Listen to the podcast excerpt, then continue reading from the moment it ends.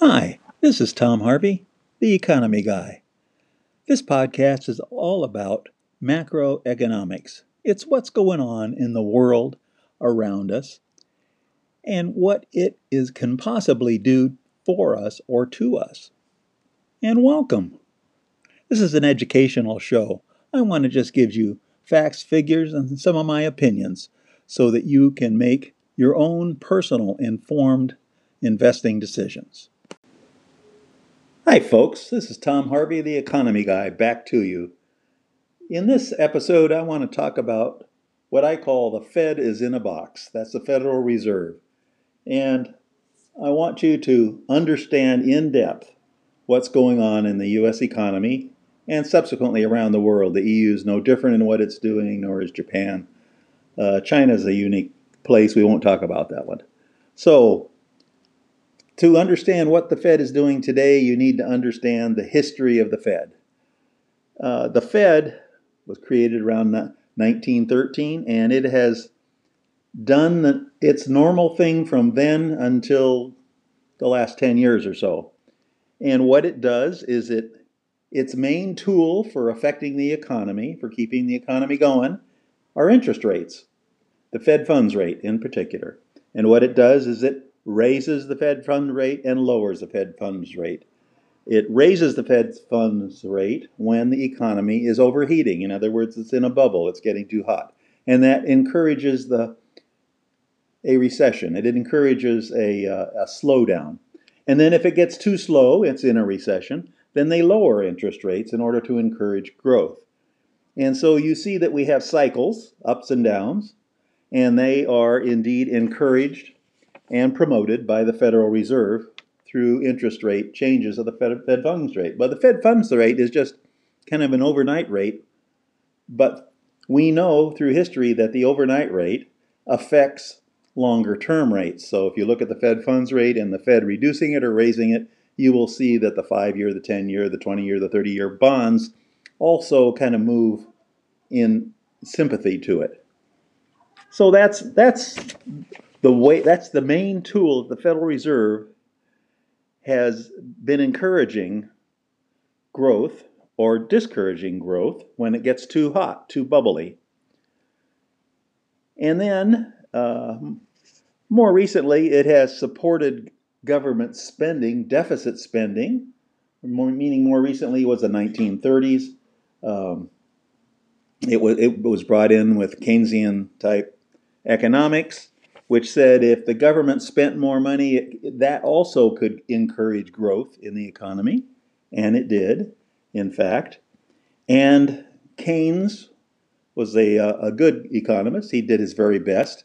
He has a uh, some strong supporters, and he has some big det- detractors.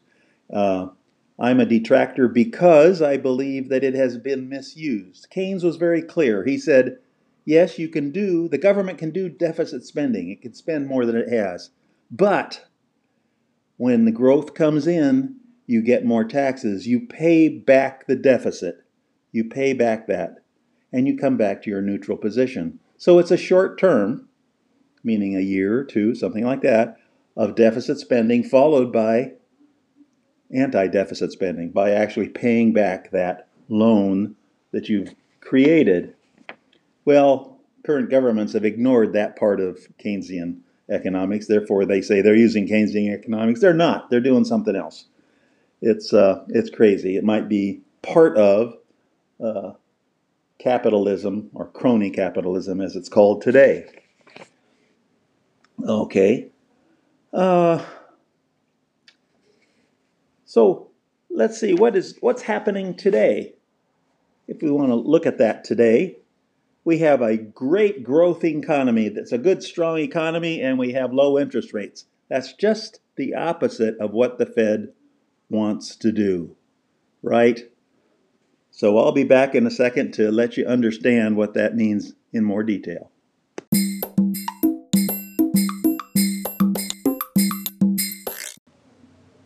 Hi, folks. I was just saying that the Fed is in an interesting and awkward, if not dangerous position to be in right now, which is having a good economy and low interest rates, the opposite of what their normal use of tools is. So there's something funny going on here in the economy, right? Or we wouldn't have that. It would be, we'd have normal or a little higher interest rates, like four or five percent. But we don't. So it's, it's less than two. I mean, it's way down there. It's, there is some room to lower them, but not much. Incidentally, the uh, Fed, the, the rumor is that, that the Fed will be lowering interest rates once or more, twice uh, more this year. Uh, we'll see. It depends on what happens with the economy as we go forward, but uh, it looks like they are continuing a trend, even though they said they're not, of lowering interest rates in a strong economy. Again, uh, is this a sign of craziness? Or are they being forced to do that for some reason? I say they're being forced to. They're looking at the data. They're worried. They're, they want to keep the thing going. In addition, the Fed is using another tool besides interest rate changes to the Fed funds rate. They are using quantitative easing. They refused to use that term this time around. They said, oh, it's not quantitative easing. But in reality, it's exactly quantitative easing.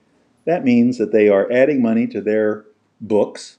That's they're called the current account of the Federal Reserve. And when they add money to it, they are actually just printing money. It's a little printing press. And they're printing it at the rate of sixty billion dollars per month. Now that, and what they're doing with that money is they are purchasing treasuries issued by the U S Treasury Department. So the Fed is purchasing treasuries from the Fed. That's what's happening right now. And they're purchasing about sixty percent of those that are issued, which means the majority. That's, uh, you have to think about that a little way, while, and that is kind of crazy. Uh, is that because nobody else wants that debt or not? Uh, interesting. So it's monetizing the deficit. What it's doing is that deficit spending the government is doing, the Fed is turning it into cash. And what that is doing is pumping money into the economy, and that money is going to create bubbles, which is happening. We actually have bubbles in the economy today. I mean, the uh, stock market's a good example of it. The money goes to the stock market. Uh, housing is up again. So perhaps housing is in a, an upward trend or a bubble. Uh, the art market, weird market, is up. Uh, those, you know, so if you're rich, you're getting the money. Uh, what what deficit spending is doing with quantitative easing, and on top of it, is making the rich richer and the poor not so rich, even though the bottom uh, rungs of the uh, U S economy are coming up. The rich are getting richer much faster than they, they are. Uh, so it's not a good social system, in my opinion. So what's, what's that, what does that all that mean? I think it means that the Federal Reserve is in between a rock and a hard place right now. It's uh, doing its best to keep things going.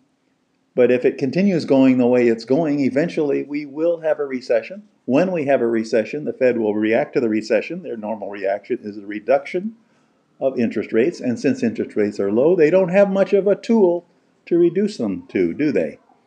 So if it were up at four or five percent, they could reduce them a lot and affect the economy like they have in the past, like the good old U S economy was, but not today.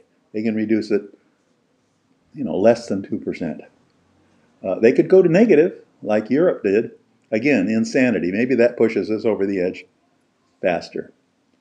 Okay, well, the purpose of this episode was to give you that as food for thought of the world, of the U S economy today. And it's you can apply that to Europe and Japan. Uh, I want to uh, leave you with a question. The Fed has a target of having inflation be between one and two percent. two percent right now, but in the past, one percent was good enough. And the question I'm leaving you with is, why? Why, why wouldn't it be zero? Why do they want to have interest, uh, in, inflation going at all? And I'll try to answer that question in the future for you. So thanks again for listening. Look forward to talking to you in the future. Bye. Thank you for joining us.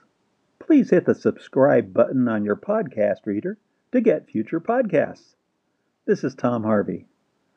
I am an investor myself, not a financial advisor. Nothing in this podcast should be construed as advice or a solicitation to trade, and we disclaim any responsibility for any negative effects of actions people might take.